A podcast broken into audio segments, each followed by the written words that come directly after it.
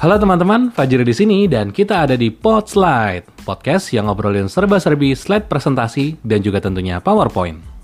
Teman-teman semua, pada Podslide kali ini saya akan bahas tentang curhatan yang masuk ke DM-nya Instagram Banker Slide. Jadi ada seorang teman kita yang meminta masukan. Jadi dia melakukan sebuah presentasi tapi bingung. Kenapa? Karena datanya cukup banyak dan cukup komprehensif. Jadi teksnya banyak, tabelnya banyak ya kan? Dan saya pikir kayaknya ini bukan cuma masalah dia deh. Hampir semua orang mengalami kendala yang sama terutama untuk yang kerja di kantoran. Ya kan?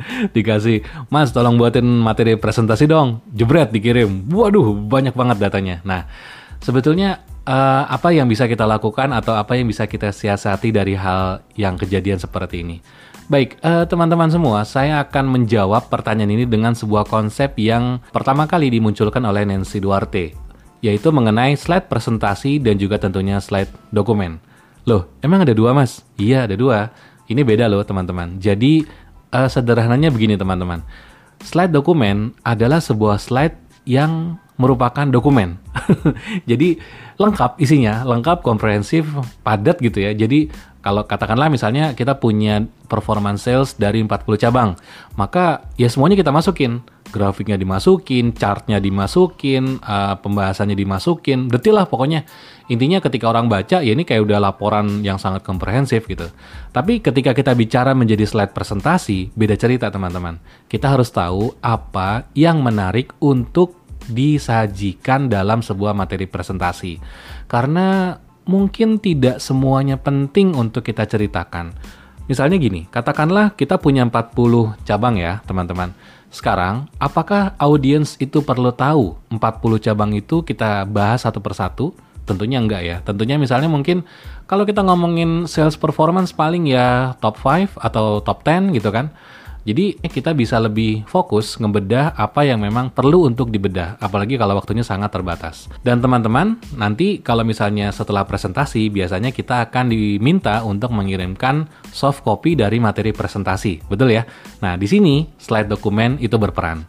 Jadi kalau misalnya slide presentasi ya memang tujuannya untuk dipresentasikan, tapi kalau slide dokumen tujuannya memang untuk dibaca teman-teman, bukan untuk dilihat ketika presentasi. Nah, mungkin yang jadi pertanyaan adalah bagi teman-teman yang kerja di kantor, ya kan? Mas, saya butuh bikin dua slide dong kalau kayak gitu. Iya betul, kita harus bikin dua slide. Ada slide yang dipresentasikan dan ada slide yang didokumentasikan. Tapi ribet mas kalau bikin dua, harus dua kali kerja dong. Nah, salah satu tips yang bisa digunakan adalah dengan menggunakan appendix atau after thank you.